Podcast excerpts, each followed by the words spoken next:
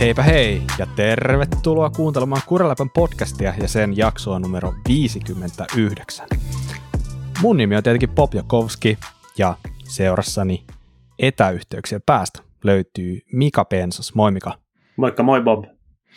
Ja Mikan lisäksi jaksoa värittää aina myös hyvin jämpti Salla Oksanen. Moi Salla. Tervehdys, moi. Jämpti, en tiedä, mutta täällä ollaan. mutta mitäs, mitäs, mitäs vaikka sinne Mikan etätoimistoon kuuluu näin alkuun? No, mitäs tässä? Tota, lunta maassa taas vaihteeksi. Ai siellä toimistossa? Ulkona tuossa ikkunan ulkopuolella onneksi. Että... Ulkotoimisto. niin, no. Miksei itse asiassa joissakin niin, miksei, miksei. Niin, niin, joo. Tota, joo, pitkästä aikaa taas päässyt vähän lenkkeilemään, kun noi, tota, oli vähän sairastelua tuossa aiemmin, niin tuli vähän pite, pitempi tauko tuosta lenkkihommasta, mutta nyt on taas vähän päässyt sitä kokeilemaan, ja onhan se aika kauheata noin kahden kuukauden lähes tota, lenkittömän ajan jakson jälkeen. Oliko muuten maa roudassa, kun kävit? Ei, ei ole, okei, okay, eli ei rullannut, ei rullannut ei, ei, hyvin. Hieno lumi, lumipeite, mutta alla on semmoinen pehmeä mössö, joka imee pyöhän sinne.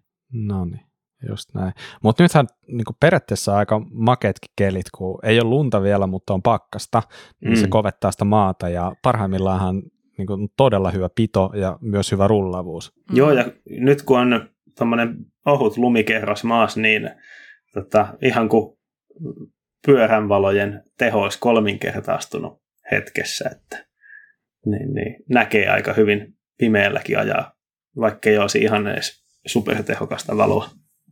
Joo, joo, just näin. No, mitäs sinne Keski-Suomeen, mitä sinne toimistolle kuuluu? Mm, tänne kuuluu hyvää, kiitos. Viikko lähtenyt käyntiin mukavasti ja, ja tota, ajoin pyörää vähän viikonloppuna. Oli taas dirttipyöräjuttuja. Mm. Hei, sitä me puhuttiin viime viikollakin. Siinä tota, no, niin. Short Ends, Visala Aaron jaksossa oli puhetta dirttipyöristä. Ja nyt siis tota, toi, äm, mm, joo, maassa on sitä, sitä tota, muttaa ja kaikkea, niin sitten mä kysyin mun siskolta, että hei mitä jos ajettaisiin vähän dirttipyörillä, että lähdettäisiin katsoa iso viluselle, että kun kelit alkaa olla vähän huonoja, että jos sinne skeitti parkki vihdoinkin pääsisi myös sit ajelee, mahtuisi sinne sekaan, niin ajettiin puulia siellä ja vähän kaikkea niitä skeittihommia ja ja, ja, ja triaali, siellä on semmoinen triaalirata, niin harjoiteltiin sielläkin taitoja ja koko ajan pelkäsin, että milloin mulla on hampaat jossain kiven reunassa. Mutta hampaat on edelleen suussa ja oli jännää, mutta oli hauskaa ja taas on tullut tehty erilaista ajoa. Oli kiva. Alkaako siellä skeitti parkeissa olla enemmän tilaa nyt tähän aikaan vuodesta. Jo. Alkaa, joo. Jonnet ei enää jaksa käydä siellä, kun vettä tulee. Pakko kyllä sanoa, että se, tota, varsinkin se puuli alkoi olla aika määrä, tai niin kuin liukas. Että se vähän mm. jännitti sitten, että tota, muutaman kerran, kun lähti pito ihan kokonaan, niin kyllä se vähän jännitti. Mutta niin, joo, sairaan kiva. Onko se sellainen, että jos sä käyt tällaisessa skeittiparkissa tälleen, niin sua nolottaa hirveästi, jos siellä on muita. Joo, itse asiassa se ei ole mun semmoinen niin millään tapaa mukavuusalueella. Niin sit jos on tosi paljon jengiä, kun, niin mä oon vähän silleen, että no hitto kun kaikki ne, jotka vetää ihan niin pro-lailla. Ja tää on tyhmää, niin. siis tää on niin tyhmin juttu ikinä. Me puhuttiin Annina mun siskon kanssa siitä, että eihän, et, eihän sitä millään muulla tapaa opi, kun menee vaan ja tekee mm. vaan. Mutta se on semmoinen, että sit pitää vaan niinku muistuttaa itseensä, että nyt vaan meet sinne sitten helpottaa, että Annina oli mukana. Nyt tosin me saatiin olla ihan yksin siellä, että ei tarvinnut niinku noloistella yhtään mitään, mutta jos se on ihan täynnä jengiä, niin joo, vähän arka olo mennä sinne. Ja mm. tota, toisekseen, niin kun se ei ole vielä niin tuttua, niin mulla ainakin mm. menee hirveästi energiaa siihen, että mä hahmotan, mi- mistä kukakin tulee. Et mä varmaan niin jyräisin ne kaikki lapset sinne, jos se olisi tätä puuli täynnä lapsia, niin parempi näin, saatte ihan keskenämme olla siellä ja toinen toisessa päässä ja toinen toisessa päässä, niin ei varmasti tule törmäyksiä. Mm, mutta kyllä mä huomaan itsessäkin, jos mä dirttipyörällä mene johonkin, koska sillä hyvin vähän tulee ajettua ja sit sä et ole yhtään niin kuin sinut sen kanssa mm. ja tuntuu, että sä oot ihan käsi sen kanssa mm, oikeastaan. Mm, mm. Niin tiedätkö kyllä sitä joka kerta vähän kattelee ympärille, että kuka on katsomassa, kun mm. sä yrität, jos varsinkin jos sä yrität jotain muuta kuin vaan pumppailla sille, mm, mm. niin sille, että, mutta musta tuntuu, että se on varmaan aika yleistä. On arva, varmaan aika yleistä ja tota, joo, varsinkin tällainen kuin aikuinen jo, niin, niin, tota, niin, tiety, niin. tietyllä lailla tulee jotain tällaisia pikku ylimääräisiä ajatuksia siitä, että onko tämä noloa. Niin, mutta, niin. Mm, joo, ja sitten jotenkin harmittaa myöntää, mutta joo, kyllä sitä ajattelee. Mutta kävi siellä niinku muutamat niinku junnutkin kävi semmoiset, ketä ei ollut niinku aiemmin selkeästi käynyt siellä puulissa ja niillä ei ollut niinku ihan ehkä asianmukaiset vehkeet, niin kyllä nekin katteli siinä, että hei noi pyöräilijät katsoo tuossa ja ne ei tiennyt, että me ei olla mitenkään pro, mutta kyllä se näköjään nuoremmatkin, mutta ehkä, ehkä lapsena sitä niinku paljon vähemmän miettii tuommoista asiaa. Voi kun vieläkin pystyisi olla miettimättä, kun ei se ole mitään merkitystä, kunhan ajaa, harjoittelee ja pitää kiva. Se on tärkeää. Niin, varsinkin, varsinkin jos sä nyt käyt jossain Tampereella, niin ei, ei, siellä, ei siellä varmaan niin niitä niit junnuja ole, jotka sua näkee päivittäin, että ihan toista porukkaa. No ihan toista porukkaa, just näin. Niin. Just näin. Hmm. Mites Bob, miten sulla menee? Edelleen kodittoman. kodittoman elämää. Hmm. Siis nyt tänään on itse asiassa todennäköisesti päivä numero 10, ja sehän on jo ihan ok, mm. silleen, että jos 30 on se, mikä todennäköisesti tulee olemaan se kokonaiskärsimysaika, niin kymppi kuulostaa ihan hyvältä. Kolmasosa mennyt. Nimenomaan, että, voiton puolella. No, lähes tulkoon. Joo. Ei ehkä ihan, mutta melkein. Sä näytät yllättävän niin. freesille myös. Sulla on kuitenkin joku paikka, missä sä käyt suihkussa ja kampaat vähän sun naamaa. No, no siis aina, aina silloin tällä, no joo, kyllä. Mutta siis itse asiassa mä en ole ollenkaan frees tänään. Mä en tiedä mitä ihmettä mulla on tapahtunut, mutta mulla on niinku aivan niska ja hartiat silleen jumissa, että mä en pysty tällä hetkellä oikeastaan mitään muuta kuin kävellä. Se on aina liikkumismuoto, että jos mä yritän juosta, niin mulla niinku joku ihme sellainen niinku hermosärky tulee tuolta jostain niinku selkärangan tuntumasta, että tota, mm. ei kuulosta kovin hyvältä, mutta joka tapauksessa niin niin tällaista matkalaukkuelämää tällä hetkellä mm. ja aika mielenkiintoista, mutta oikeasti ihan hemmetin raskasta. Kyllä mä nyt ehkä yksin tätä voisin kestää, mutta sitten kun on niin kuin kolme muksua siinä mukana mm. ja tälleen, niin tota, en nyt suosittele, jos ei oikeasti halua mitään extreme-kokemuksia mm. keräillä, niin, mutta ei siinä mitään, tämä ohi ennen kuin huomaakaan. Mm, kyllä. Tämäkin Kuraläpän jakso on tehty yhteistyössä Specializedin ja Syklin kanssa, ja niin kuin tiedät, niin tämä podcast on ihan ilmasta kuunneltavaa, ja siitä me päästään kiittää Spessua ja Sykliä, ja ne on varmaan meille teille molemmat tullut jo hyvinkin tutuksi tässä tämän vuoden aikana. Niin, niin eli Sykli on yksi spessu jälleenmyyjistä, joka toimii siis Seinäjoella ja Vaasassa. Ja näin. Mm, näin. Mennäänkö seuraavaksi sitten uutisosio johonkin ihan eri pyörämerkkeihin kuin, kuin spessu. Mutta tota, mm, hei, Giantilta on tullut uusi versio heidän tota, jo tutusta Anthemista, eli Giant Anthem Pro 29 on nyt julkaistu vuodelle 2022. Ja kyseessähän on lyhytjoustoinen täysjoustopyörä 29 kiekoilla, niin kuin 29 nimessäkin kuuluu. Mutta hei, Anthemeita on ollut aiemminkin, mutta kerkesittekö Mika ja Bob tota, tutustua tähän, että niin, minkälaisia muutoksia tähän versioon on tullut? Joo, tota, mun mielestä oli ehkä kiinnostavinta tässä uudessa pyörässä oli, että siinä ei nyt ole toi Giantin pitkään käyttämä maestro mm. takajousitus ratkaisu enää ihan sellaisenaan kuin se ennen on ollut. Eli se on nyt, nyt siirtynyt tämmöiseen FlexStay-tyyppiseen ratkaisuun, mm. jossa tota, mm. seat state sitten joustaa. Toi Antheman on siitä jotenkin lähellä sydäntä, että silloin toistakymmentä vuotta sitten kun tuli kierrettyä Suomi maratonkisoja, niin kaikilla oli Ante. Mm. Se oli sellainen niin kuin, oikeasti ainut täysostopyörä, mitä jengi käytti, no, siis ehkä vähän karikoista sanottu, mutta se oli selkeästi suosituin. Ja sitä pidettiin tosi hyvänä poljettavana pyöränä.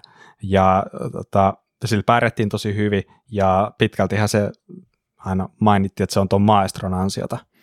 Eli tuon maestro takajostuksen, niin kuin mikä sanoit, niin se on historia sitten. Ja varmaan se oikeastaan syy, minkä takia se on historiaa. Näinhän myös on käynyt siis Santa Cruzillekin, että Kyllä. VPP poistui nyt sitten tässä viimeisimmässä versiossa ja se on vaan se keveys aika todennäköisesti. Kyllä. Että tässäkin säästetään 250 grammaa sillä, että on tämä single pivotti ratkaisu. Kyllä, näin on. Mahdollisesti vähän edullisempi valmistaakin, kun ei ole niin paljon komponentteja. Niin, kyllä. Ja sen lisäksi tietenkin, että tästä nyt on tullut tämä single pivot flex day combo, niin tämä on nyt sitten geometria aika tällainen new school XE, eli jos vaikka miettii keulakulmaa, se on 67,5, satulaputkikulma 75,5, LKssa Riitsi 470, Chainstay 435. Tämä, tämä hyökkää siihen samaan kastiin, missä oikeastaan kaikki muutkin Kyllä. pitkälti alkaa olla. Ei ole ihan äärimmäinen toi ohjauskulma, mutta niin, niin, siellä samalla paikkeilla kuin aika moni muu kyllä valmistaja mm. tällä hetkellä. Nimenomaan. Mutta tota, niin oikeastaan enemmän kuin itse tästä pyörästä, niin mua kiinnostaisi puhua vähän Kiantista ylipäätänsä. Hmm. Että mikä Kiantin tilanne on nykypäivänä, koska jos sä meet taaksepäin vaikka sanotaan 6-7 vuotta, niin Kiantti oli, siellä, siellä löytyi tiimit niin kuin XCssä, löytyi Endurossa, löytyi DHssa, siellä niin kuin kaikissa mentiin tosi kovaa ja isolla panostuksella. Niin mun käsityksen mukaan siis Kiantti on yksi maailman suurimmista pyörävalmistajista edelleen. Joo, niin, ja sehän on se niin merkki, miss... joka tekee muiden merkkien pyörät mm. myös. Että... Niin, just näin. Niin mikä tämä juttu on? Missä mennään tällä hetkellä? Miltä tämä niinku teille näyttää? Niin, vaikea sanoa. Mä en itse asiassa tiedä, mikä Giantin tota, tilanne on muualla maailmassa, mutta täällä Suomessa se kyllä niin kuin, vähän on suosio hiipunut niistä huippuvuosista tai niin, niin semmoinen mielikuva ainakin on, että ei niitä ihan sama, samalla lailla näy uusia giantteja nyt kuin vaikka viisi tai seitsemän vuotta sitten. Muistatteko sen ajan, kun 29 puski kovaa ja kaikki alkoi siirtyä kaksyseihin, niin silloin oli eräs pyöräinen merkki nimeltä Kiant, joka muistaakseni teetti jos jonkinlaisia tutkimuksiakin siitä, että kakseiskapuolikas on mm. parempi. Ja yeah. he oli aika lailla vakuuttuneita siitä, että he ei tule lähteä tähän hommaan. Mu- muistatteko tällaista? Muistan, että niillä oli olemassa kaksysi antemi, mutta sitä ei myyty Eurooppaan, vaan täällä oli pelkästään kakseiskapuolikas antemi mm. myynnissä. Se oli tosi outoa. Just näin. Musta tuntuu, että osittain, että toi ajatusmaailma, mikä niillä oli, niin se varmaan osittain vaikutti vähän negatiivisesti siihen pyörän kasvuun tai pyörämerkin ja myynnin kasvuun ylipäätänsä. Mm. Eli niin, niin, 29 oli niin kova juttu kaikkien huulilla, että et sitten sit ehkä ne vannoutuneemmatkin gianttimiehet sit siirtyy johonkin muualle. Ja osittain tuntuu, että se takamatka, minkä se tilanne silloin loi, niin sitä on ollut aika vaikea kuroa kiinni. Mm, kyllä. Maantiellähän niillä on kyllä aina ollut joku Pro Tour-talli.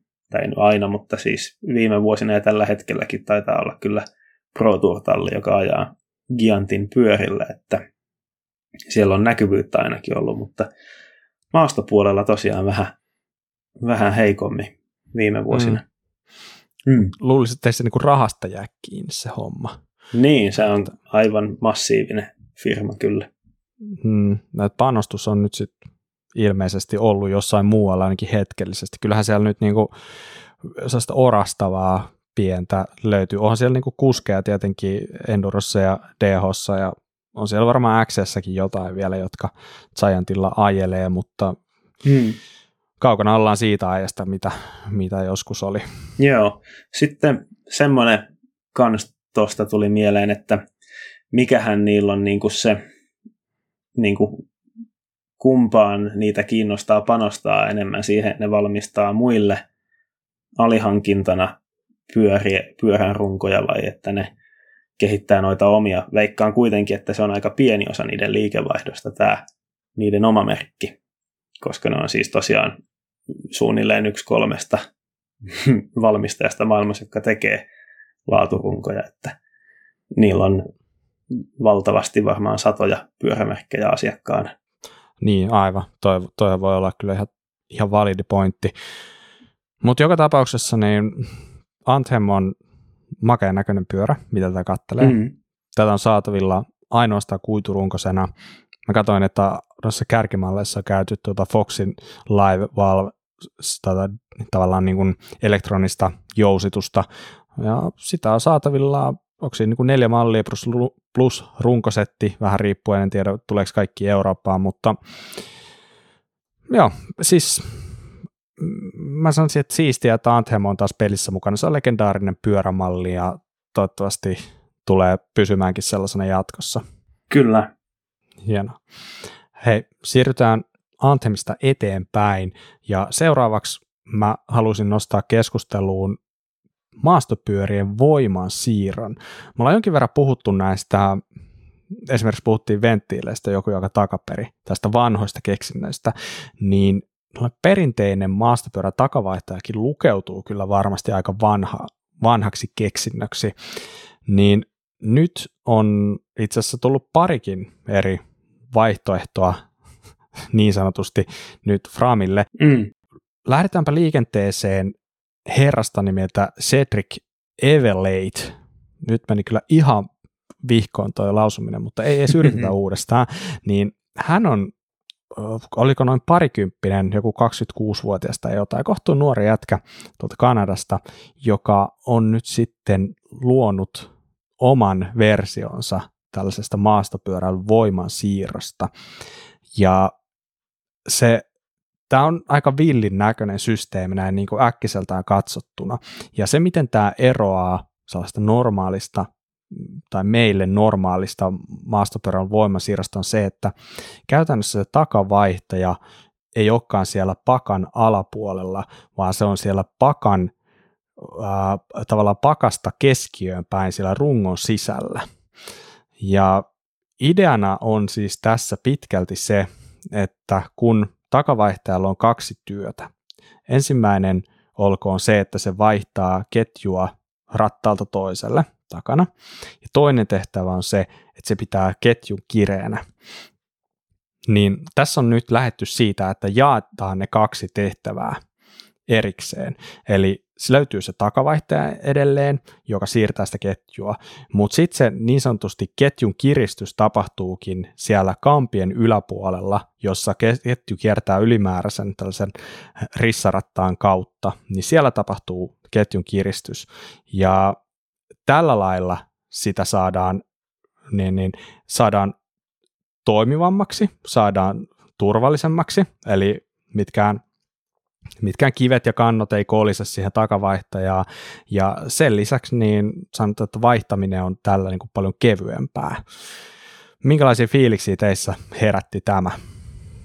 Joo, no mulla se ensireaktio oli, että ei vitsi, mitä, mikä kauhean näköinen hässäkkä tuossa, että hirveästi kaikenlaista ja että onkohan tuossa nyt mitään järkeä. Mutta sitten kun mä luin tarkemmin vähän siitä ja katsoin sitä tarkemmin, niin se näyttää itse asiassa mun mielestä aika hyvältä systeemiltä toi. Ja se ei vaadi hirveästi tota, niin mitään niin kuin tällaisia erikoisosia, että siinä on se takavaihtaja ja sitten tota, toi ketjun kiristin, joka on semmoisia oikeastaan tämän valmistajan. No tietysti se runko, että se hmm. mahtuu sinne se tota, takavaihtaja, mutta siinä on niinku rataspakka ja kammet, niin ketju ihan standardi osia. Niin ja vipu myös. Niin, kyllä. totta. Joo, se on ihan totta, että tuossa, ilmeisesti tuossa käytettiin niin kuin Simanon jotain voimansiirtoa, se uusi proto taisi olla Simona 12 speedi voimansiirto on tehty.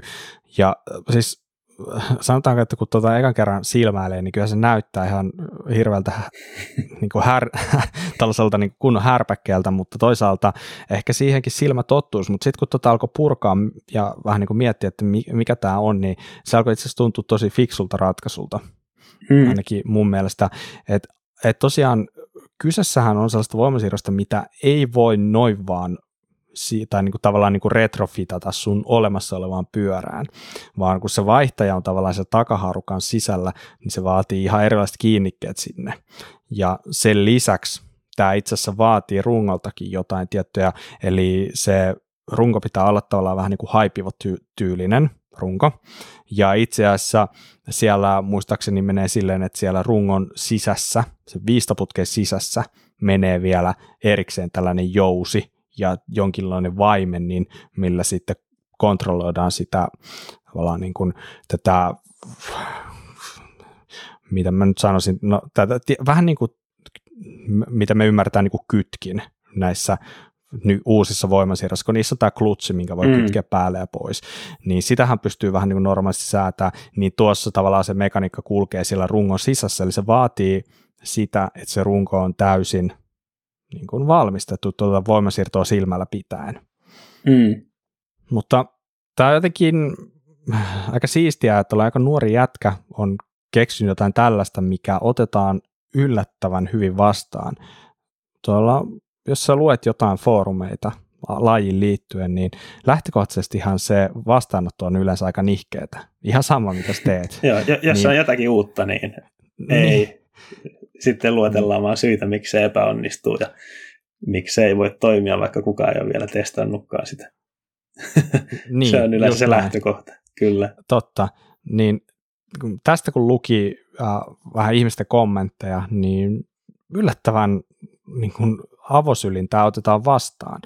Et jos miettii, että tietenkin vaihtoehtona voisi olla ihan hyvin joku vaihdelaatikkosysteemi, mutta ehkä tämä sitten kuitenkin vaikuttaisi siltä, että tämä olisi sen hyötysuhteen kannalta tavallaan niin kuin parempi systeemi. Ja on tietenkin sitten muitakin eroja, miten sitten nämä niin sanotusti normaalit voimansiirrot eroaa siitä vaihdelaatikkohommasta. Esimerkiksi yksi varmaan sellainen, mikä ne, jotka on tottunut normaaliin voimansiirtoon, niin varmaan on tottunut siihen, että sä pystyt aika kovassakin kuitenkin niin kuin, kovankin voiman alla pystyt vaihtamaan vaihteita mikä ilmeisesti tuon vaihdelaatikon kanssa ei ole niin yksinkertaista. Mm. Vaihdelaatikon kanssa taas pystyt vaihtaa polkematta, mikä on sitten taas joidenkin mielestä tosi hyvä Mutta näissä mm. on kumminkin tällaisia ominaisuuseroja ja tälleen. Mutta niin, tämä tuo jonkin verran lisäpainoa verrattuna tällaiseen normaaliin systeemiin, mutta se paino on itse asiassa nyt sitten saatu siirrettyä tuonne joustetun massan puolelle. Eli se tarkoittaa sitä, että olisi niin, niin sanotusti kevyemmän tuntunen ajaa. Näettekö te sitä, että tuollainen systeemi voisi tällaisen kahden ison S rinnalla tulla jotenkuten niin kuin yleiseksi vaihtoehdoksi? Kyllähän tuo niin mietityttää, että sitten ne rungot pitäisi myös suunnitella tolle sopivaksi. Eli kun sitä ei voi laittaa ihan mihin vaan nyky, nykyrunkoon, mutta en tiedä. En tiedä, ollaanko ihan vielä siellä, mutta mun mielestä on tosi hienoa, että ruvetaan miettimään myös niitä muita vaihtoehtoja. Mä oon tietyllä tapaa tosi tyytyväinen mun nykyisinkin vaihtajiin silloin, kun kaikki menee hyvin, mutta onhan ne aika, aika mm-hmm. tota, alttiita, vaikka milleen mä oon hajottanut monta vaihtajaa. Et jos mä pääsisin siitä eroon, että tarvii miettiä sitä vaihtajan, tota, että mikä kaikki siihen vaihtajaan voi osua, niin mielellään mä kuuntelen ja katselen, että mitä muuta olisi tarjolla. Mm, joo, kyllä se niin vaatii tota pyörävalmistajat mukaan ja että ne lähtee mukaan ainakaan joku näistä isommista, niin se vaatii melkein, että Shimano tai SRAM on siinä mukana. Ja sitten vielä Shimano on tämmöinen hyvin konservatiivinen, niin, niin, niin käytännössä siinä on SRAM, SRAM ehkä jäljellä tuossa, että sanoisin, että on paljon haasteita kyllä vielä edessä, että tuommoinen yleistyy, mutta ideaa tuossa on kyllä. Mm. Ja ei se varmaan helpoin tilanne on olla taistelemassa Simona SRAMia vastaan, että mm. siellä on aika isot markkinointikoneistot käytössä ja muutenkin, muutenkin tota, niin kuin paalua löytyy, mutta joka tapauksessa niin mun mielestä tämä on tosi iso peukku ylöspäin tämän suhteen. Kyllä, mutta tosiaan sanoit, että olisi parikin tällaista voimansiirtoasiaa meillä tänään, tänään aiheena, niin jos katsotaan sitten seuraavaa, seuraavaa voimansiirtoaihetta, vähän, vähän tota, tietyllä tavalla voi sanoa linkittyy tähän Lalbikesin Supre voimansiirtoon kanssa, niin semmoinen pieni pyörävalmistaja kuin Trinity MTB, niin on myös kehitellyt oman voimansiirtoratkaisunsa.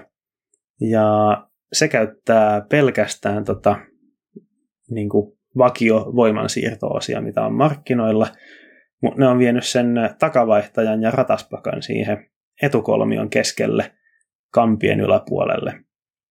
Et siinä on niinku koko se voimansiirtohässäkkä on siinä ja sitten menee niinku single speedi ketju sinne takakiekolle. Mitä ensivaikutelmia teillä oli tästä? Mm, siis mulla henkilössä menee ihan silmät solmuun sillä, että toi, tavallaan noin niinku kampien toi ratas on vasemmalla puolella Joo. pyörä. Ensireaktio on heti semmoinen, että nyt joku, joka ei ole pyöräilijä, niin on photoshopannut johonkin mainokseen mm. kuvaa ja sitten se on kä- peilikuva tehnyt siitä, että se sopii. siis joo, ja sitten tietenkin se, että tälle. kyllä, kyllä. Uh, jos tämä vertaa tuohon äskeiseen, niin tämä on aika paljon jotenkin järeämmäoloinen hässäkkä tuossa kes, niin keskiön tuntumassa.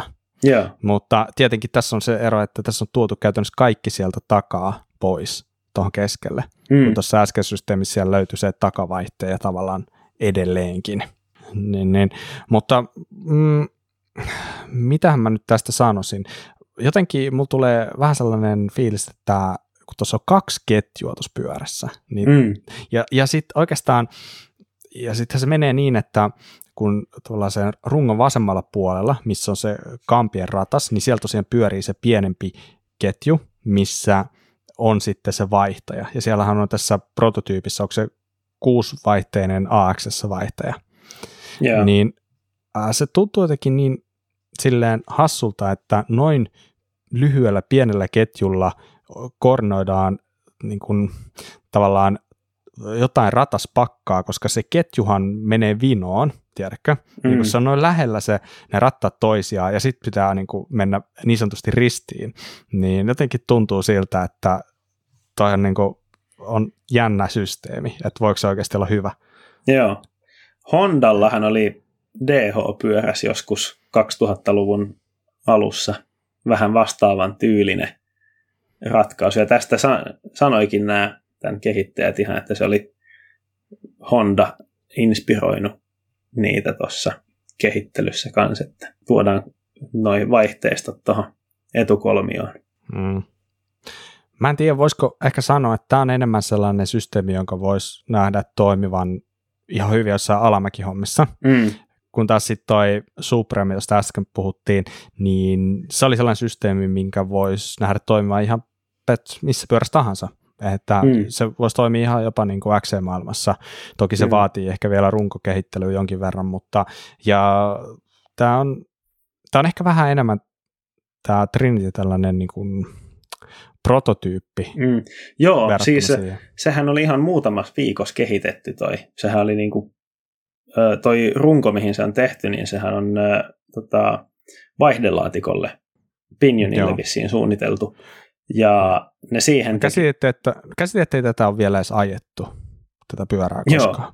Joo, joo näin. Tämä oli, tämä oli näin. niin tuore. Joo, että ne oli, joku siellä oli siellä tuolla Trinity MTBllä niin vaan miettinyt, että niin, niin, mitä jos yrittäisi tehdä jonkun tuommoisen saman tyylisen kuin toi Hondan DH-pyörä aikoinaan. Ja sitten ne teki jonkun tota, CNC-koneisti tuommoisen kiinnityshärpäkkeen tuohon noihin niin vaihdelaatikon kiinnikkeisiin ja niin, niin, silleen sitten viritteli tuommoisen mm. voimansiirtohässäkän mm. tuohon eteen. Öö, toi on niinku ehkä tollasenaan se ei kyllä niinku olisi sille ehkä osin markkinoita, mutta mm. niin, jos saisi ton vaihteiston ja rataspakan tonne niin kuin ihan keskelle pyörää ja se runkoisi ehkä jotenkin sen ympärillä sivuilla mm. ja, ja sitten vielä jos sen koteloisi, mm. niin että se olisi suojassa, niin, niin tuommoisessa voisi olla jossakin ton tyyppisessä, mutta Shimanohan on tota, patentoinut tuommoisen ratkaisun tässä pari vuotta sitten joka muistuttaa aika paljon tollasta, jos se olisi koteloituja siellä rungon keskellä. Että. Mm. Aivan. Mm. Heräisikö teillä huoli, että voitteko te ajaa housut jalassa tuollaista pyörää? Ilman housuja oikeastaan vaan. Koska? ettei, hou, ettei housu vaan repee. No kun mä, mä näen niin monta paikkaa, mihin mun lahe jää kiinni. Joo, totta. Mut tiedä... Ei, kyllä sä oot ihan oikeassa. Joo, sen, senkin takia kyllä ihan tuollaisenaan ei, ei vielä ehkä mm. tota poluille, mutta tuommoisessa voisi olla potentiaalia. Hmm. Tuohan on taas niin sanotusti normaali voimasiirto nähden niin noin 400 grammaa painavampi, mm. mutta siitä huolimatta niin sä säästät 500 grammaa sitä jousittamatonta massaa tämän avulla, kun se kaikki on siirretty tonne keskelle, mm. niin sillä lailla, niin sanotaanko, että jos nyt kaikki se, mitä puhutaan, ja todennäköisesti se on myös totta, niin tämä tuntuu smoothimmalta ajaa sen takia, ja on sinänsä niin kuin kevyen tuntunen ihan niin kuin traileillä. Kyllä. Koska, et se, se, on niin kuin, se, on, se, on tosi, se on tosi huomattavaa, että aina kun näitä tulee, niin aina halutaan sitä jousittamatonta massaa vähentää. Et se tuntuu olemaan yhteistä näille kaikille, mukaan lukien kaikki nämä vaihdelaatikot. Mm, joo, ja sitten niin, tuossahan on vähän huonompi hyötysuhde verrattuna normaaliin, niin sanottuun normaaliin voimansiirtoon, kun siinä on niin kuin, tavallaan tuplana se voimansiirto, kun on kaksi kaksi ketjua ja sitten se lyhempi ketju tosiaan menee vähän niin, niin jyrkemmin tota, mm. poikittain tietyillä vaihteilla siinä, mutta sitten toisaalta siinä on kuitenkin parempi hyötysuhde kuin vaihdelaatikossa ja se on myös kevyempi kuin vaihdelaatikko. Mm. Että ihan mm. vakio-osilla tämä ratkaisu toimii. Että jos sitä tota, kolmen viikon sijasta, tai mitä se nyt oli, muutama viikko, mitä oli kehittänyt, niin hios tota pari vuotta, niin siinä voisi olla jonkinlainen tuote. No kumpi näistä? Meillä on nyt kaksi käsittelyssä. Kumpi kiinnostaa enemmän? Hmm. No, niin. Mua kiehtoo tuossa Trinitin ratkaisussa se, että se on ihan niin kuin täysin tällaisilla perusvoimansiirto-osilla tehty, mutta se vaatii paljon vielä tota, hienosäätöä ja kehitystyötä, että se on niin kuin hyvin siististi koteloitu ja näin. Sitten taas toi Lalbikesin, toi Supre-voiman siirto, niin se on niin kuin aika valmiin näköinen paketti melkein jo. Hmm. Että jos pari vuotta kehittäisivät tuota Trinityä vielä, niin ehkä se olisi se voittaja, mutta tällä hetkellä toi Lalbikesin Supre. Hmm. Jos näin. Mä itse olen samaa mieltä, toski ehkä vähän eri perusteella, ja mun mielestä tuossa tuossa Trinity-systeemissä on, siinä on liian monta liikkuvaa osaa mun mieleen. Mm. Et mä tykkään siitä, että tuossa Supresta siitä ei löydy käytännössä yhtään ylimääräistä rissarullaa verrattuna normaaliin haipivotti-ratkaisuun, joka kulkee siis ylimääräisen Idlerin kautta. Eli se on sinänsä hyvin hienosti yksinkertaistettu, vaikka näyttääkin äkkiseltään monimutkaiselta, niin mä jotenkin liputan sen puolesta kyllä. Mm. Mitäs Salla? Joo, mä oon samoilla linjoilla ehkä Bobin kanssa, että tuossa se Supre, jos mun pitäisi näistä kahdesta valita, niin mä ajattelin, että se Supre on semmoinen, josta mä saattaisin vielä ymmärtääkin vähän jotain, miten se toimii ja se on jotenkin valmiimman oloinen. Niin, ja se oli sympaattinen, se, mä katsoin sen videon, se oli sympaattinen se tyyppi, joka oli suunnitellut, niin mä liputan Supren puolesta. No niin, hienoa. No right meni ehkä vähän diipiksi tämä meidän, meidän tota, voimasiirtokeskustelu, mutta lähdetään vähän kevyempään ja siirrytään puhumaan vähän fillarivarusteista. Ja oikeastaan ideana tänään olisi ehkä vähän käydä läpi sitä, että mitkä ne on ne varusteet, mitkä meille henkilökohtaisesti on tärkeitä ja mitkä ne saattaa jopa olla itselleen ne sellaiset suosikkivarusteet, mitä minkä puolesta liputtaa. Ja kun puhutaan varusteista, niin varmaan heti tärkeää sanoa, että nyt ei puhuta siis pyörän osista, vaan puhutaan nimenomaan varusteista. Ja mä en tiedä sitten, löytyykö teiltä jonkinlaisia tosi hyviä perusteita siitä, että, tai varmaan löytyykin hemmetin hyviä, ja kaikilla saa olla just sellaiset perusteet kuin on.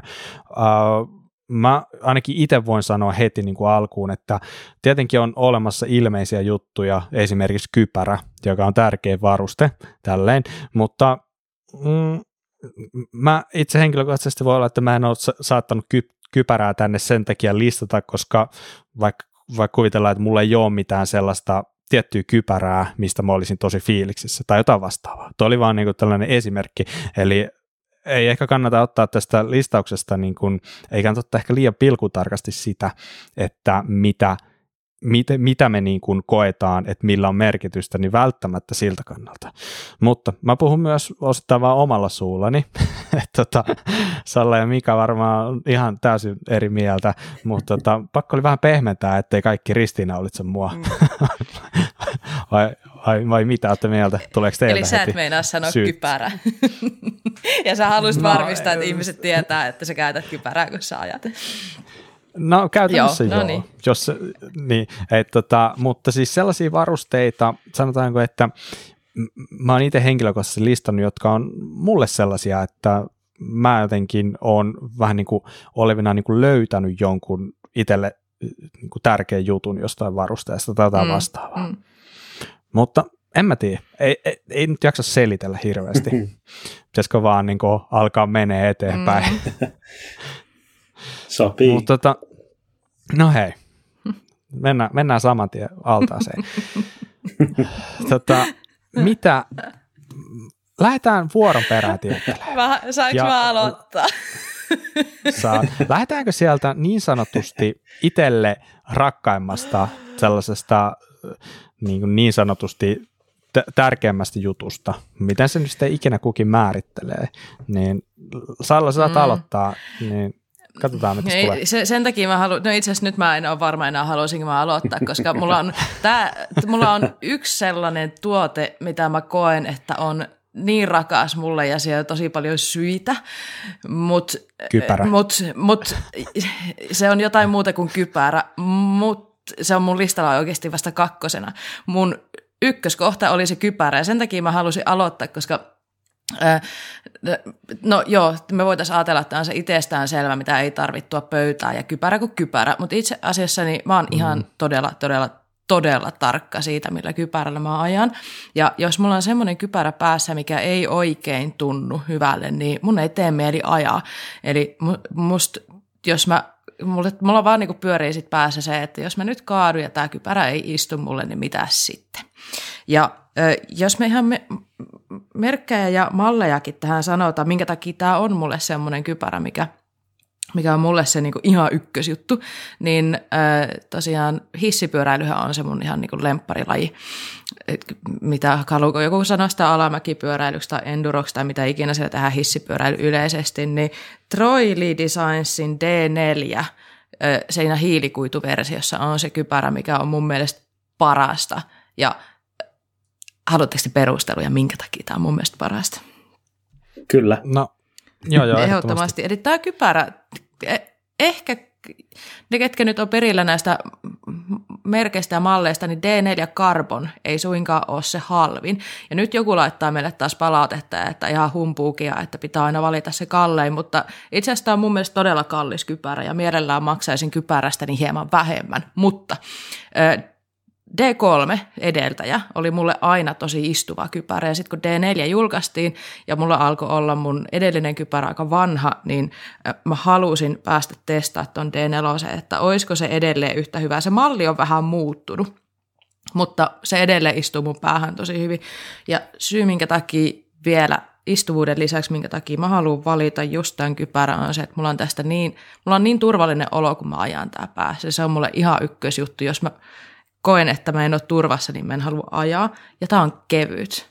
Full face kypärä, joka painaa alle kilon, ilman että mulle tulee semmoinen olo, että sitä on kevennetty liikaa, niin on mulle tärkeää. Mulla on niskan kanssa ongelmia. Ja jos mä ajan monta päivää mm. putkeen mm. ja roikotan päätä, tiedätte sen ajoasennon, niin jos mä saan vähän siitä kypärästä painoa pois, niin mä oon valmis maksaa siitä se muutama sata euroa lisää.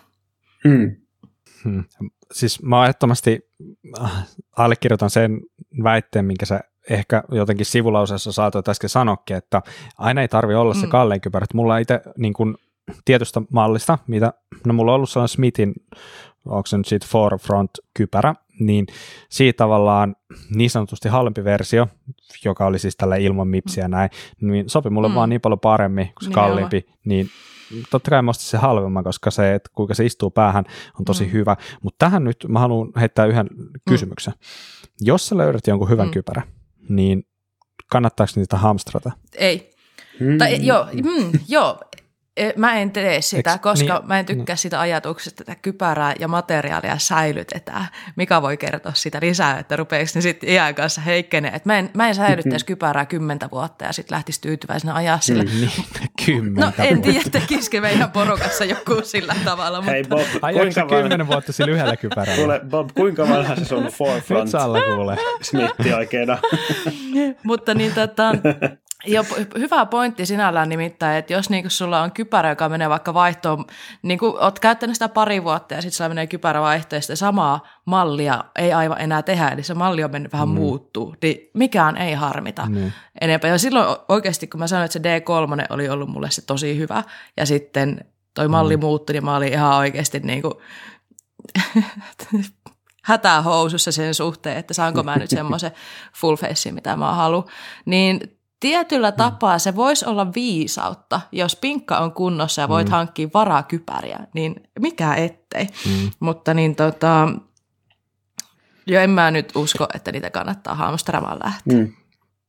Joo, niin, no, niin. ehkä jos puhutaan tuollaista D4-karbonista, joka maksaa varmaan niin kuin miljoonan, niin, niin ehkä niitä ei ole järkeä ostaa kahta, mutta esimerkiksi mun avokypärä, mikä on, niin niitä sai tosi hyvällä diillä jossain vaiheessa, niin, niin mä ostin kaksi ihan vaan sen takia, että mä itse asiassa käytän mm. niitä niin kuin, ristiin, mm. koska jos mä ajan päivittäin, niin tai jopa kaksi kertaa päivässä mm. joskus back in the days tulee ajettua, nyt se on kaukana muistava, niin, tota, niin mulla saattaa olla, että ei ollut ehtinyt kuivua toinen mm, kypärä. Kyllä. Ja tälleen, ja sitten talvella niin mulla on kiva silleen, että toisessa kypärässä on sitten niinku toi Jep. valo kiinni, mm. niin sitten pystyy vaan niinku ottaa suoraan se kypärä, missä on tyyli se valo Jep. kiinni, tälleen. Mm. Mutta ehkä jo, toi on tietenkin hyvä muistaa, että ei nyt ehkä kannata ostaa silleen niinku sinne kymmenen vuoden päähän niin. niitä kypäriä riviin, mutta niin. mä oon jotenkin itse aina kärsin siitä, että mä mietin sitä, että jos mulla käy nyt niin, että tämä kypärä menee rikki, niin millä mä ajan huomenna? Mulla pitää olla niin kuin joku vara. Se on just näin. Ja tähän myönnettekö, mulla on kaksi avokypärää, kaksi ihan samaa mallia siitä samasta mm. avokypärästä. Enduran MT500 kypärä, avokypärän, mm. joka, joka mä koen mulle tosi istuvaksi. Ja siitä mulla on just tämmöinen mm. tota, edustusversio ja sitten on toinen, missä on kaikki lampukiinnitkkeet ja tälleen. Niin. Joo, mm. no niin. joo, tota, joo, tosiaan toi, että ostaa useamman kypärän, niin no joo, tolleen niin kuin Bob sanoi, että niille on oikeasti käyttöä, niin silleenhän se on mm. perusteltua, mutta jos to ostaa toisen vaan niin kuin kaappiin lojumaan varmuuden vuoksi mm. muutamaksi vuodeksi, niin mm. äh, sit, sitä mä en ehkä ihan, ihan niin kannata, että kuitenkin niin materiaalit haurastuu iän myötä ja niin, niin, toki erityisesti UV-säteilystä monet tällaiset muoviosat haurastuu, että se, joka on, se kypärä, joka on käytössä, toki sitten kuluu nopeammin, mutta silti näin. Ja, hmm. ja myös se, että teknologia kehittyy koko ajan, että kolmen neljän vuoden päästä saa sitten mahdollisesti parempia kypäriä samaan hintaan tai halvemmalla. Toki sitten se on se mm. istuvuushomma sitten, sitten oma juttuunsa siinä. Ää, mutta Hyvä. mulla oli kans, tota, mä mietin, että pitäisikö mun listata kypärä kans, niin, niin tässä mun listassa. Ja kyllä se mullakin siellä oli varmuuden vuoksi mukana, että niin, niin. Mulla on tämmöinen kypärä kuin Enduran Single Track, mm. Joka on semmoinen sitä MT500 paljon kevyempi kevyempi kypärä. Mm. Ja... Siinä on ne isommat aukot, eikö vaan? Joo, se on itse asiassa treilikypäräksi niin kuin todella kevyt. Mm. Että... No, hyvä. He siirrytään eteenpäin. Meidän ei pitänyt kypärästä puhua ollenkaan. Jep. niin, tota, okei, okay, mulle tärkein varuste on niin, tämä mukana kulkevat työkalut. Ja etenkin nyt viime vuosina on tullut tämä OneUpin työkalu siinä niin kuin pumppuversiona. Eli se, mikä menee se pumpu sisään, pumppu sitten kiinni siihen jota, pullotellinen viereen ja sitten siellä on mahdollisuus saada myös tällaisen niin lisäosa niin sanotusti, jos on tällainen, mikä se nyt on, onko se nyt sitten kamelin paska, minkä saat törkätä sinne mm. samalla. Ja, et se on sellainen aika hyvä kombo ja ehdottomasti mulle tärkein varuste, kun mä lähden lenkille. Näin niin kuin sellainen, okei, okay, kypärä voidaan, vetää laskusta pois. Mutta kuitenkin se on mulle tärkeä. Mm. Joo, mullakin oli kyllä, mäkin olin kyllä niinku listannut tänne niinku sisuripumppu monitoimityökalu mm. tämmöisenä. Ne on niinku aina mukana käytännössä kyllä. mulle. Mulla on kanssa, anteeksi.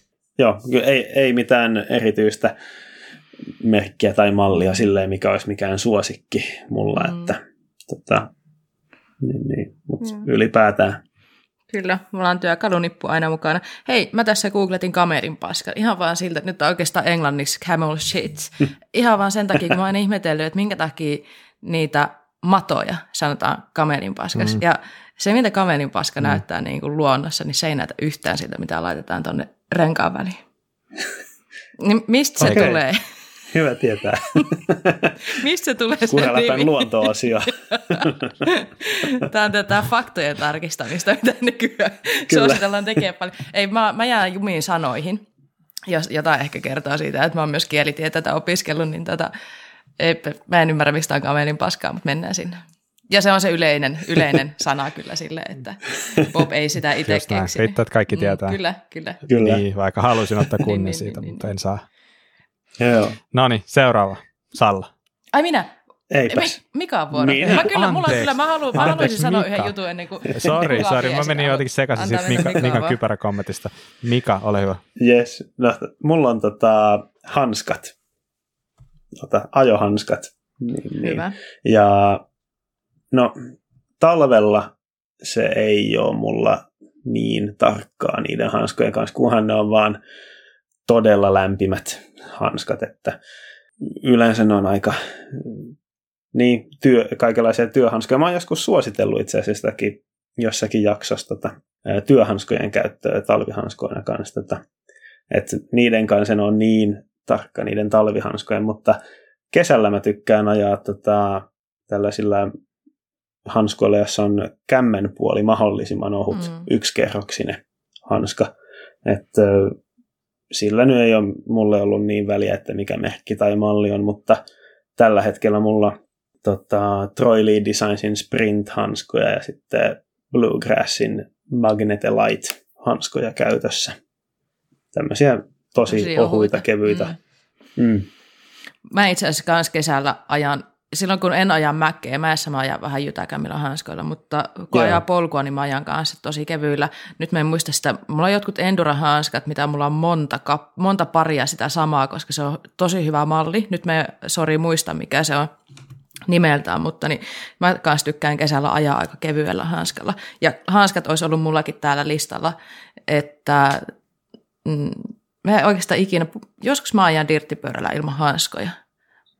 Mm. Ja varsinkin nyt, kun sitä, tämä on, niin, tämä on oikeasti niin, niin läppä, koska mä en tiedä, opinko mä ikinä sitä baaraspinia, mutta sitä on helpompi harjoitella mun mielestä ilman hanskeja. Mutta mm. normitilanne, mulla on aina hanskat kädessä. Ja, ja semmoinen tota, vinkki hanskojen valintaan liittyen, että ei ehkä kannata ostaa sellaisia, jossa on jotakin tällaisia geelipehmusteita tai jotakin tämmöisiä pehmusten möykkyjä. että ne aika usein toimii päinvastoin kuin on ajateltu. Eli ne tekee siitä paineesta pistemäisemmän kämmentä vasten, kun se tulee kaikki sen pehmuste osan läpi kämmentä kohti, eikä tasaisesti pitkin kämmentä. Ainakin mulla niin, niin tämmöiset geelipehmusteiset hanskat toimii huomattavasti huonommin kuin mm. sellaiset, joissa ei ole mitään mm. semmoista. Mä en itse asiassa ikinä ajanut kunnolla, mä en nyt oikeasti pysty sanomaan. Mä aina jotenkin ajatellut, että mä haluan tuntea sen gripin ja haluan tuntea kunnolla mm. se, mitä siellä mun niin kädessä tapahtuu. Ja sitten mä aina vaan Kyllä. ajatellut, että se geeli on teillä, mutta kyllähän moni merkki valmistaa niitä geelihanskoja, että varmasti niille on sitten kysyntää kuitenkin myös. laittakaa hmm. meille kuralappamedia.gmail.com viestejä, jos tykkäätte geelihanskoista ja mikä niissä on hyvä. Mä haluaisin tietää, mä en, mä en tiedä. Hmm. Okei, no sitten, hei, nyt on varmaan muu vuoro taas. Niin mä haluan seuraavaksi puhua vähän ajolaseista. Ja mä pohjustan tämän sillä, että ajolasit ylipäätään öö, on mulle ihan äärettömän tärkeät. Mä jossain jaksossa varmaan, eikö mä ole sanonut sen, että mä oon, mun toinen silmä melkein sokee. Sitten, siitä on varmaan ollut jotain puhetta joskus. Mutta nekin hmm. kuuntelijat, jotka ei, niin mekään ei näköjään meinattu muistaa, että onko siitä puhe. Sitä oli kauan aikaa sitten puhe. Eli mulla on toinen silmä melkein sokkee. Eli yksi näkevä silmä. Ja sen takia ajolasien etsintä on ollut mulle tärkeää, että mä löydän semmoiset lasit, jotka istuu mulle, pysyy päässä, pysyy menossa mukana – ja mä hikoon aika paljon, eli mun lasit on aina huurussa, niin mä oon etsimällä etsinyt laseja, jotka ratkaisee mulla nämä ongelmat, ja, ja mä en jätä käyttämättä niitä laseja sen takia, että ne, ne tota, vetäisi huuruu aina tai näin, niin mä tuon pöytään Oakleyn lasit, äh, Flight Jacket malli erityisesti. Ja äh, kun me suunniteltiin jaksoa, niin taustakeskustelussa on käyty ehkä läpi, että no hei, tarviiko aina olla Oaklit? Ja ei välttämättä tarvi olla Oaklit, ja mäkin olen, itse asiassa mä toivoisin, että nämä ei olisi Oaklit, nimittäin Näitä laseja ei ole valittu ulkonäön perusteella. Nämä on rumimmat lasit, mitä mulla on ollut. Ja mä en tiedä, johtuuko se siitä, että se, se, tota, se kehys on valkoinen ja sitten siellä ei ole sitä ylä, ylä tota, kehystä niin ollenkaan.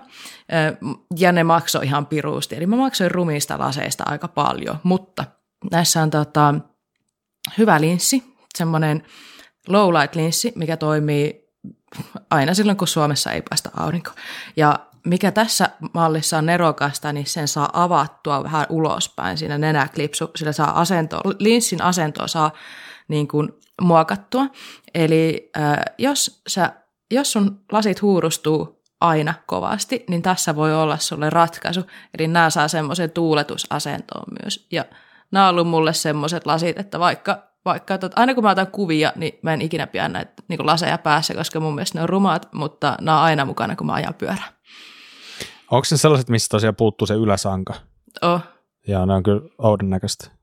Ne on, on. Mutta sitten kun se istuu, jos sulla on kypärä, jonka kanssa se ne. Niin. istuu hyvin, niin oikeastihan se näyttää ne. aika tyylikkäälle. Mutta mua häiritsee se, että tosiaan se mun kehys on valkoinen vielä kaiken hyvää lisäksi, niin Joo, mutta tota, tämä on ihan tämmöinen selkeä juttu, että toi, toi, noi ominaisuudet näön ja hinna edelleen, että niinku, mä huomasin jossain vaiheessa, että mä syksyisin ajoin aina ilman laseja sen takia, että mä en ollut löytänyt niitä, millä mä tykkään ajaa ja kaikki huurustu. Niin tämä oli semmoinen mun vinkki teille, että jota, jotka kaipaa laseja, mitkä ei huurustu, niin nämä on ainakin mulle toiminut aika hyvin. Ei täydellisesti nämäkään, mutta aika hyvin. Joo, kyllä voi sanoa itsekin, että mulkin pari touktit on niin, en mä tiedä, onko sellaisia laseja, jotka ei oikeasti ikinä huurtuisi mitenkään mm, tai höyrystyisi, mm. niin, niin, niin mutta kyllä mä käytän kanssa Oakleyta, en, en tiedä onko se mitään järkisyytä. Varmaan sen takia vaan, että ne on Oakleyt, vai mitä Mika? niin, tota, saattaa olla, että mä olin se henkilö, joka taustakeskusteluissa kyseenalaisti tämän Oakley-fanituksen määrän jollakin tasolla. No ei, on, on mullakin tota yhdet, yhdet Oakleyt itselläkin tota, Radar EV-lasit, mutta tota, on mulla paljon useita muunkin merkkisiä laseja ja niin voin todeta, että ei tarvi olla Oaklit.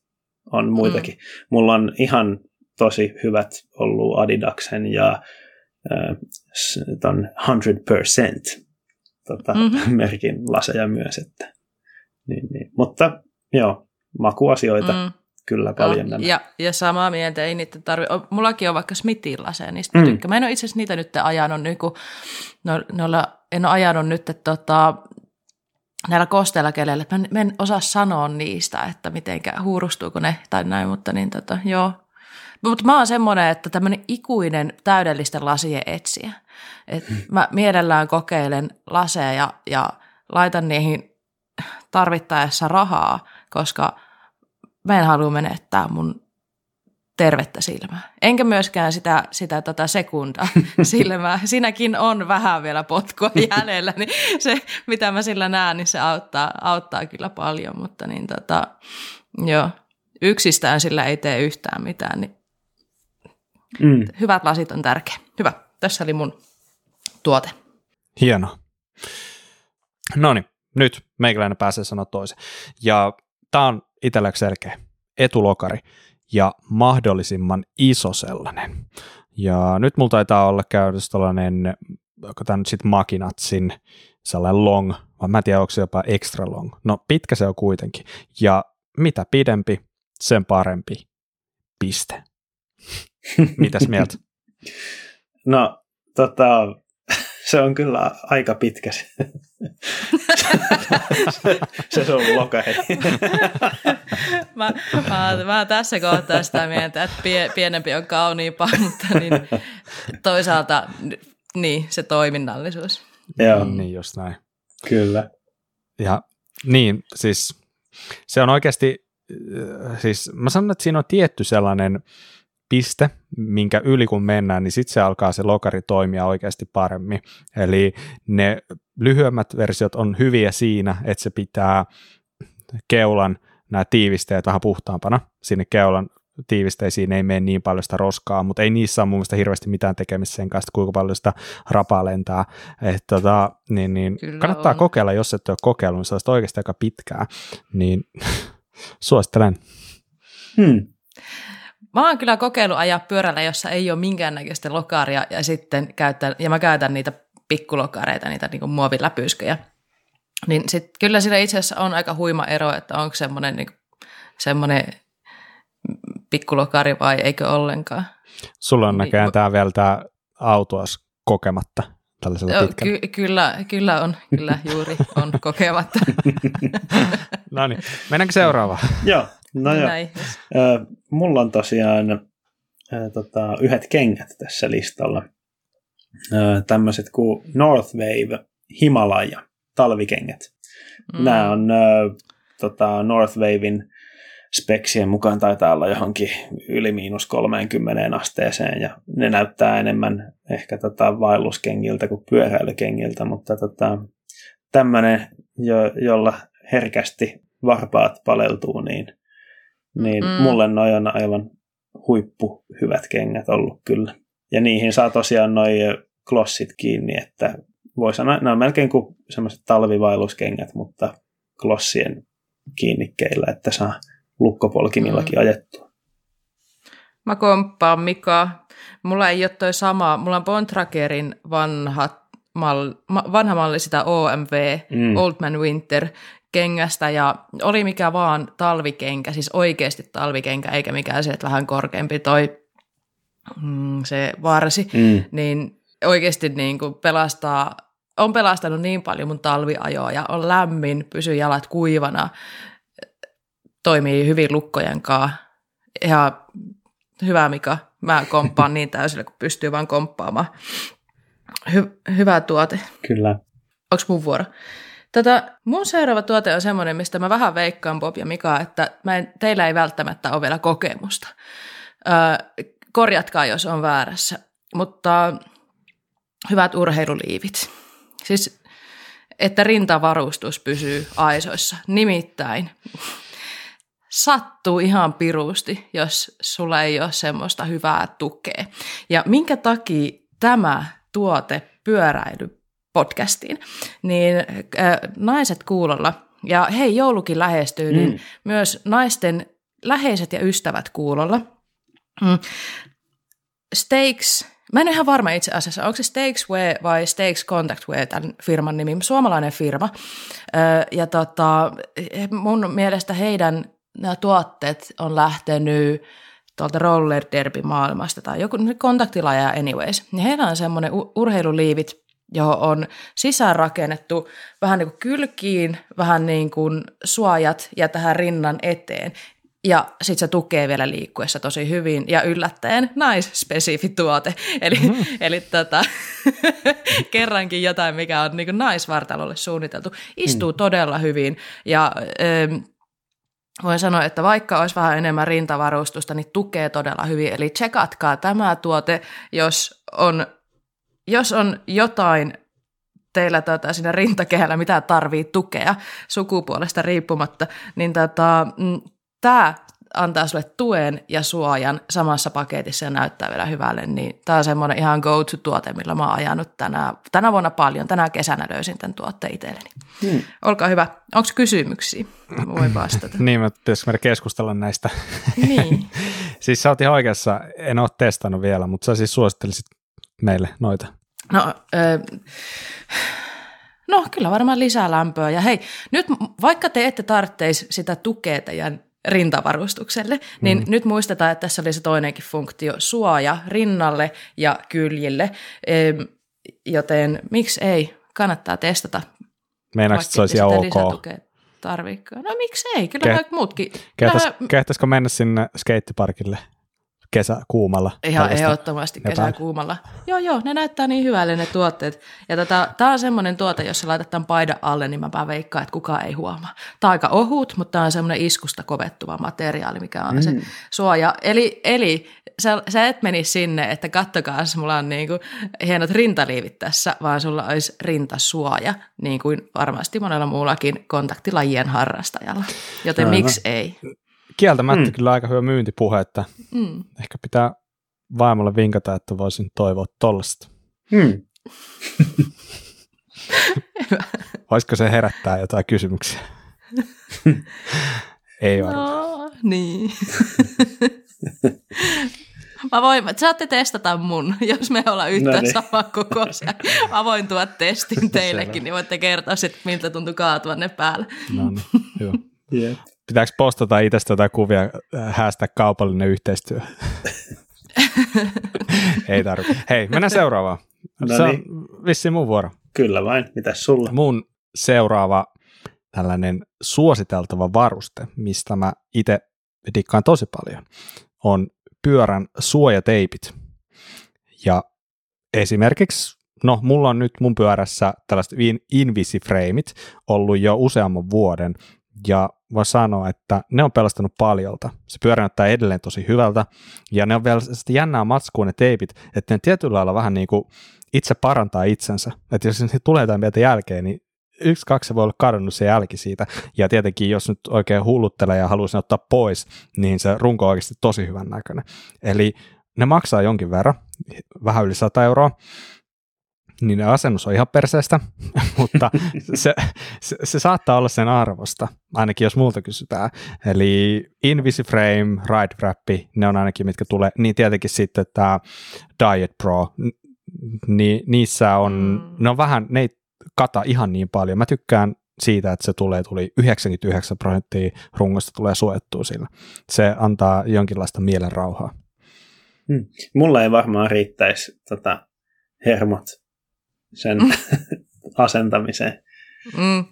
Juu, ei mullakaan riittänyt. Siksi mä maksoin Ridesyklestoren Petrukselle vähän, vähän vaivan palkkaa ja tilasin sille intialaisesta ruokaa, että se asentaa mun pyörää. Siihen meni muutama tunti nimittäin, että Invisiframe laitettiin siihen. Ja jos ei olisi tuommoista tota, custom-maalattua pyörää, niin No, mä oon semmoinen, joka, joka teippaa vaan ne kriittisimmät kohdat, mutta sitten jos sulla on tommonen niin kun, pyörä, mitä sä haluat suojella, niin aivan loistava tuote. Mm. Miten, miten hyvin suunniteltu tuote. Se istuu, mm. niin kuin, se istuu ihan täydellisesti se äh, Invisiframe, se teippikitti, mutta niin mm. tota, joo. joo. Mä en ole aiemmin teipannut yhtään mitään suojia mun pyöriin, mutta mun nykyiseen maastojäykkäperään ja graveliin niin on, on sen verran jaksanut tehdä, että mä oon tonne vinoputken eturenkaan ylös heittämiä kiviä vasten olevan osan, niin sen teipannut suojateipille, että mulla on vielä vähän, vähän matkaa tuohon koko rungon teippaamiseen. Mutta rungot ja pyörät on nykyään oikeasti niin arvokkaita, että siis mä, mä en vaan oikeastaan niin voi olla teippaamatta, Niinpä. että mä oon niin Joo. neuroottinen. Kyllähän se jälleenmyyntiarvoa parantaa varmaan mm. merkittävästi. Mm. Tämä on se ikuisuuskeskustelu toista mieltä, että ei mitään teippiä ja Mm. Toiset on mieltä, että pyörää ei saa ulkoiluttaa ennen kuin se on teipattu. Mm. Niin, niin. Kaikki on Sun ihan pitää, yhtä pit- pitää, val, pitää valita oma leiri. Tässä ei ole semmoista middle groundia nyt ollenkaan. Mm. Jep. No joo, mutta tota, olisiko mun vuoro sitten Kyllä. nostaa, nostaa joku tuote esiin. Tota, Tämä ei ollut ehkä ensin ihan itsestäänselvä mutta niin, niin, niin valinta, mutta sitten mä aloin miettiä, että itse asiassa nämä on toiminut pirun hyvin mulla. Ja se on tämmöinen pulloteline kuin Synchros Taylor Cage ja semmoinen sivusta ladattava. Eli mulla on Mm. lefti ja raitti ää, tota, maastopyörässä, kun on y- yhdelle pullotelineelle paikka, niin siinä on lefti, koska mä haluan, että mulla on takajarru käytettävissä, kun mä juon, niin mä juon aina vasemmalla kädellä. Ja sitten gravelis mulla on tota, niin, että molemmat osoittaa vasemmalle. Eli yksi lefti tota, Mm. vinoputkes ja raitti satulaputkes, niin ne on molemmat vasemmalle. Silleen mielenkiintoinen juttu, että mä oon aina ajatellut, että on olemassa vain yksi ja ainut pulloteline, mistä, missä pullot pysyy. Sitten mä oon käyttänyt kymmenen vuotta toi Specialistin G-Cage. Ja se on, se on, siis sehän on kans tämmöinen sivusta ladattava. Joo. Ja tälle, niin, niin mä vaan niin kuin, mä en ole varmaan varmaan tiennyt, että on muita sellaisia sivusta ladattuja, koska mä oon aina ostanut sen saman. Se maksaa joku 14 euroa tyyliin ja se ihan kuin pommi varma. Joo, tämä on tämä Synchrosin Taylor Cage, siitä löytyy eri versioita. Mä en, mä en ole itse asiassa varma, ihan varma, mikä numeroversio toi on, Carbon siinä taitaa lukea, mutta ei se nyt ihan täyttä hiilikuitua. Se on jotakin tämmöistä hiilikuitu, lasikuitu, komposiittiseosta se, se mulla oleva niin, niin, pulloteline, ja mulla on niitä varmaan neljä tai viisi kappaletta. Joskus on ollut pirun hyvä tarjous niistä, niin tuli ostettua pari kappaletta ja sitten ne oli niin hyviä, että mä ostin heti pari lisää sitten. Et niissä py- pysyy aika hyvin tota pullo kiinni. Ei ehkä markkinoiden paras, mutta mun käyttöön on riittänyt tosi hyvin. Nice. Okei, no hei, mennään sitten tota juomapulloista eteenpäin, nimittäin mä en ole vielä oikein oppinut käyttää juomapulloja. Ö, jostain syystä mä edelleen olen sitä mieltä, että juomareppu on mulle helpompi. Mä, mä en tiedä, mistä tämä johtuu. Ja mun suosikki, nyt mä sanon tähän disclaimerin, koska varmaan moni tietää, että mä teen yhteistyötä myös Camelbackin kanssa, eli olen saanut tämän repu aikanaan testiin ja näin, mutta niin aivan nerokas tuote ja haluan, haluan tota, nostaa tämän esiin, tein yhteistyötä Camelbackin kanssa tai en. Eli Camelbackin Chase Vest on mun aivan suosikkireppu. Siitä on muutama eri öö, versio. Chase Protector Vest on se vähän isompi, siinä on selkäsuoja, mikä on todella hyvä. Taas huomaa, että hei, turvallisuus on näköjään mulle aika tärkeä juttu. Kaikki mun suositukset on liittynyt jollain tapaa turvallisuuteen, mutta jos mä ajan ihan vaan normilenkin, niin toi Chase Vesti on mun ihan suosikkituote. Mä saan sinne juomat, ja kaikki mun pyöriin ei mahu siis juomapullo, niin myös mm. sen takia mulla on pakko olla joku muukin ratkaisu. Ja mikä tää, tästä repusta, mi- millä tapaa tämä mun mielestä erottuu, tämä pysyy selässä ihan sairaan hyvin, se on mulle tosi tärkeää, että reppu ei heilu ja hypi. Ja tässä on ne paljon puhutut taskut edessä.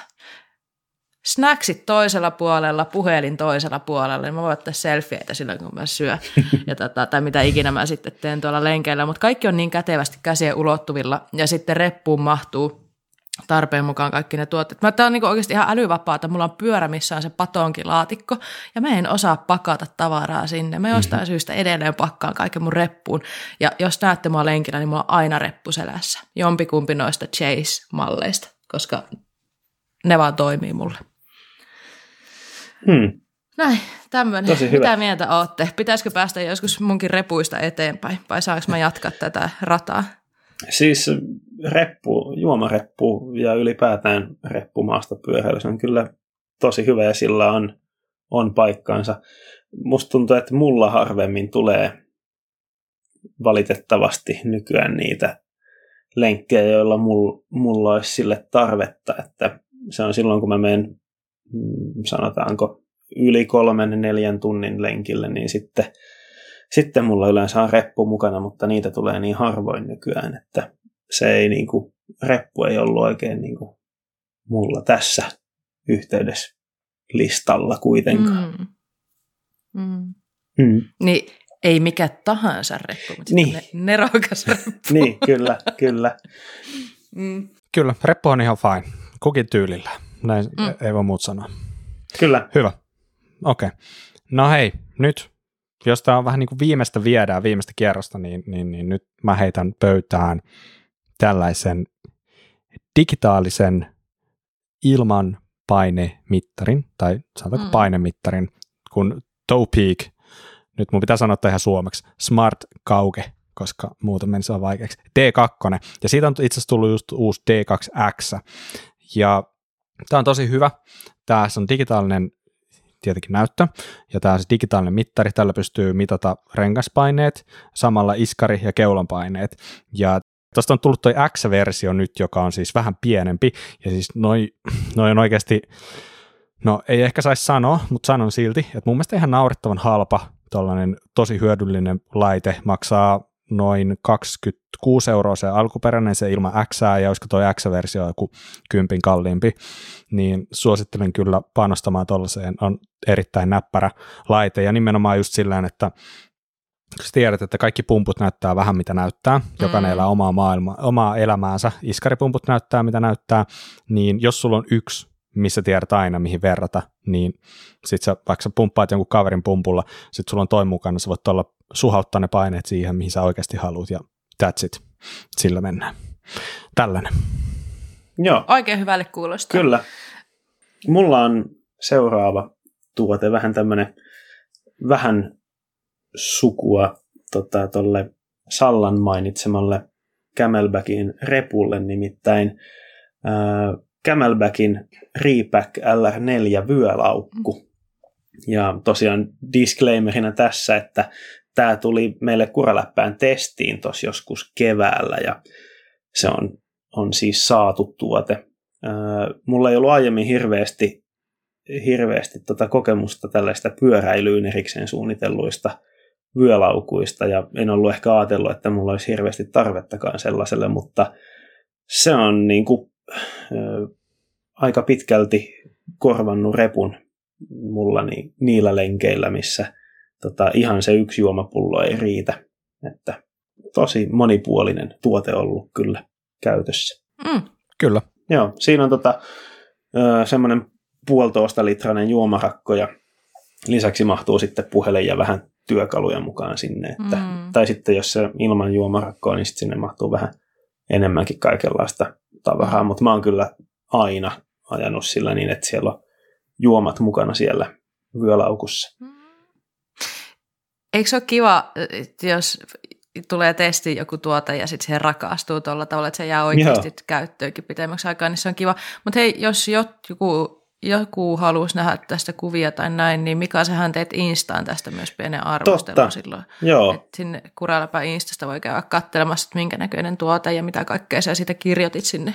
kyllä. Niin, niin. Hyvä. Hei, kiva kuulla nyt, että noi, mikä toi, on, noi, noi vyölaukut, niin mä en ole vielä päässyt niihin, niiden maailmaan mukaan. Mm, Mut, niin, koska reppu. kyllä. mm. Niin, nyt Mm. Oliko tässä? Mm, meidän Niin. kierrokset alkoi olla tässä. kie- kierrokset on nyt pelattu. Jäikö Mm. kellään mitään ässiä hihaa vielä? Bonuksia. Nyt No siis mä olin tehnyt listaa kaikesta silleen, että mitkä on mun suosikkituotteita. Esim. mulla on tietty mm. suosikkipolji, mikä on mun mielestä mm. niinku paras ja näin, mutta mm. niinku, en mä tiedä kiinnostaako ketään semmoinen, että onko teillä jotain tuoda pöytään, jota niinku ihan ehdottomasti haluaisitte vielä suositella. Mulla tulee mieleen niin kuin saman tien pari, mä sanon nopeasti tosi lyhyitä, mm. niin mun mielestä tosi fiksu tuote, uh, niin, ja sanotaanko, että oikeastaan aika no-brainer, niin kammen päihin tällaiset crank bootsit.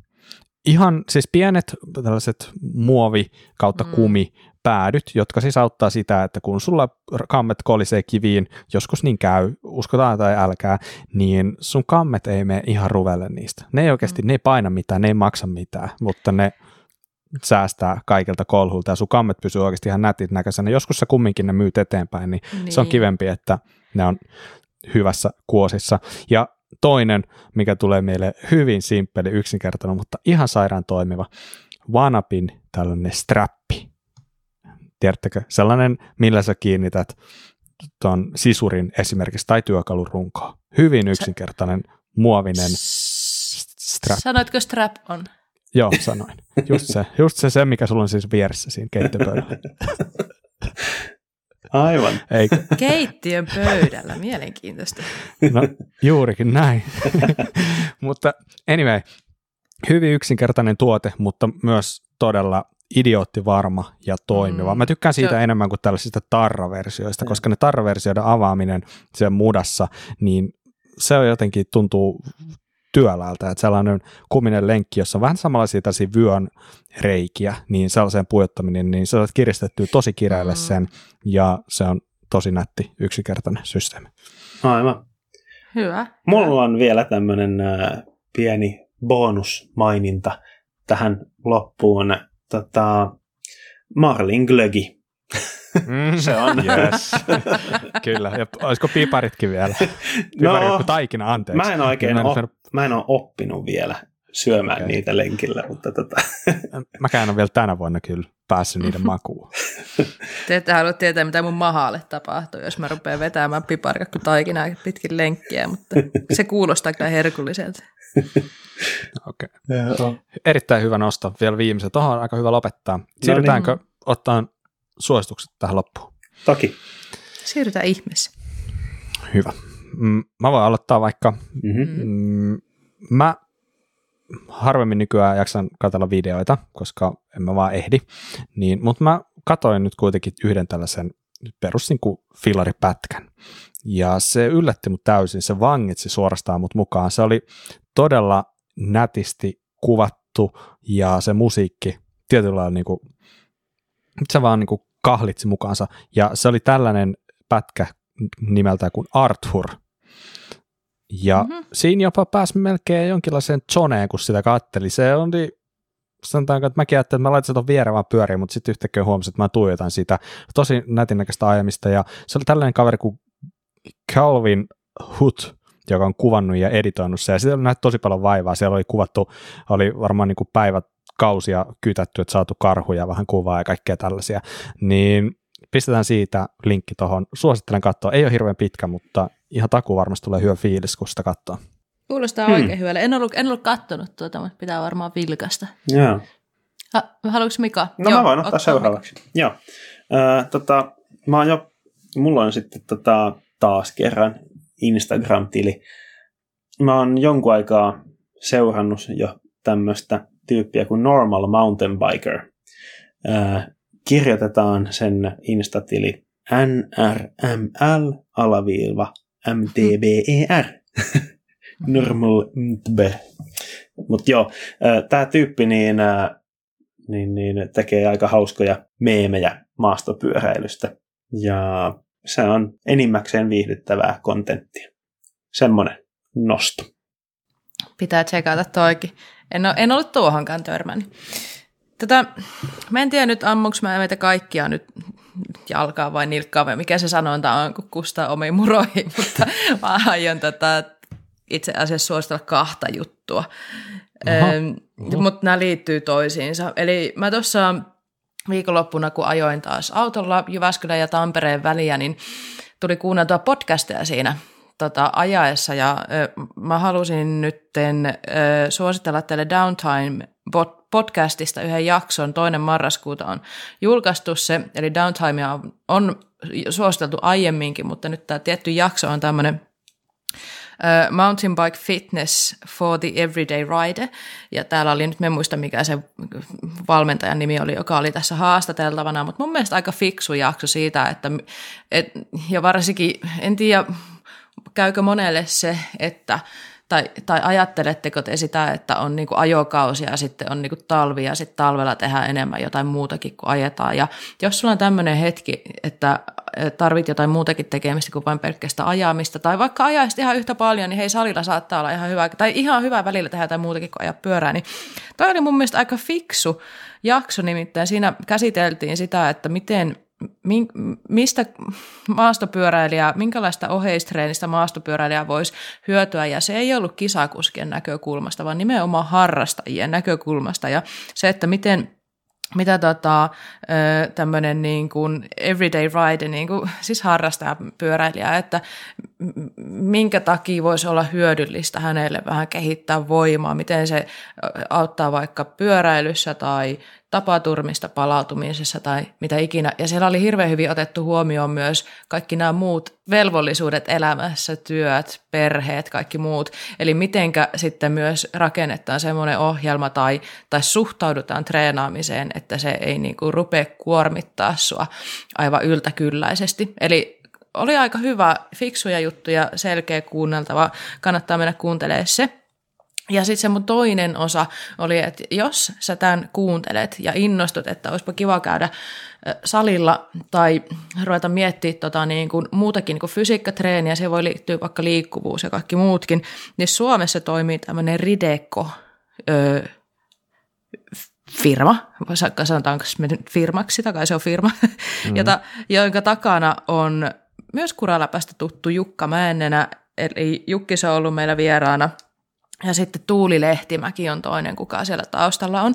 Ja se on semmoinen maastopyöräilyn, fysi- maastopyöräilyn fysiikkaharjoitteluun erikoistunut sivusto, ja siellä heiltä pystyy tilaa sitten vaikka niin maastopyöräilijöille suunniteltuja treeniohjelmia ja mitä kaikkea muuta. Siellä on hyviä artikkeleja, ja he välillä kouluttaa e, livenä tai etänä ja somen välityksellä, niin tämä oli tämmöinen, että jos haluat päästä käsiksi johonkin fysiikkaharjoitteluun, mutta et tiedä mistä lähtee liikkeelle, niin käy tsekkaa Rideko ja laita vaikka Tuulille tai Jukkikselle viestiä, että hei jeesi, jeesikää tai tehdään ihan omaa ohjelmaa, niin kyllä he varmasti sieltä keinot keksii, miten saadaan sustakin parempi pyöräilijä. Eli voimakkaampi pyöräilijä. No niin, hienoa. Siinähän yes. tuli tyhjättyä pankki ihan olan takaa. Mm, niin kyllä. Mä itse asiassa kävin, ja tämä ei liittyy, nämä hyvin olennaisesti liittyy tähän päivään. Mä kävin salilla tänään, ja tota, mä ehkä paljastin, mä sanoin Mikalle ja Bobille jossain vaiheessa, kun mä äänitetään, että hitto, miten pahalle mä haen se. Se johtui siitä, että mä kävin salilla tänään, ja en ole kerennyt tehdä sille asialle vielä yhtään mitään. Mutta mä oon ruvennut käymään salilla, koska mun olkapäät on ihan todella huonossa kunnossa, niin kuin aivan skeidaan. Ne, saattaa, ne tuntuu siltä, että ne lähtee sijoiltaan sillä, kun mä nukun. Mä herännyt jo muutaman kerran siihen, että olkapäät rupeaa luista, tai olat rupeaa luistaa, niin tota, paikaltaan, niin kyllä Salama Salla on käynyt salilla jo tässä muutaman kerran ja kovasti yritän jatkaa sitä, katsotaan miten pitkälle mä pääsen, mutta niin, ei se niin kauheata ollut, mitä mä taas muistelin. Se on oikeastaan ihan kivaa. Kuulemma. Kuinka usein Bob käy salilla? no, kyllä näette.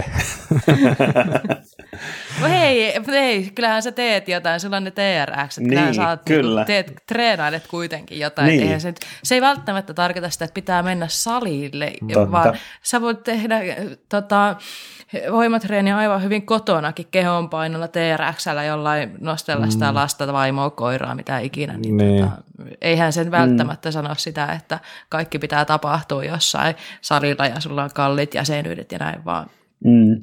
tehkää itsellenne jotain, oli sitten kotona tai salilla tai jossain muualla. Juuri näin. Kyllä. Hei, muistakaa, meillä on valokuvauskisa käynnissä vielä tämän kuun ajan. Ehitte vielä just sopivasti mennä vaikka ottaa ne kuvat ja lähettää meille.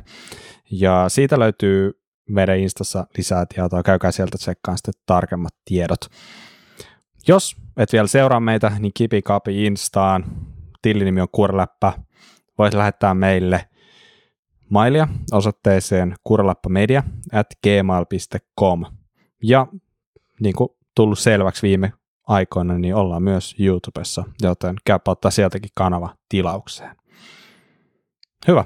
Nyt on varmaan se hetki, että voi sanoa, että kiitos Mika Kiitos Bob. Kiitos Salla. ja kiitos Salla. Kiitos Bob ja Mika ja kiitos kaikille Ja. kuuntelijoille. Kyllä. Juuri näin.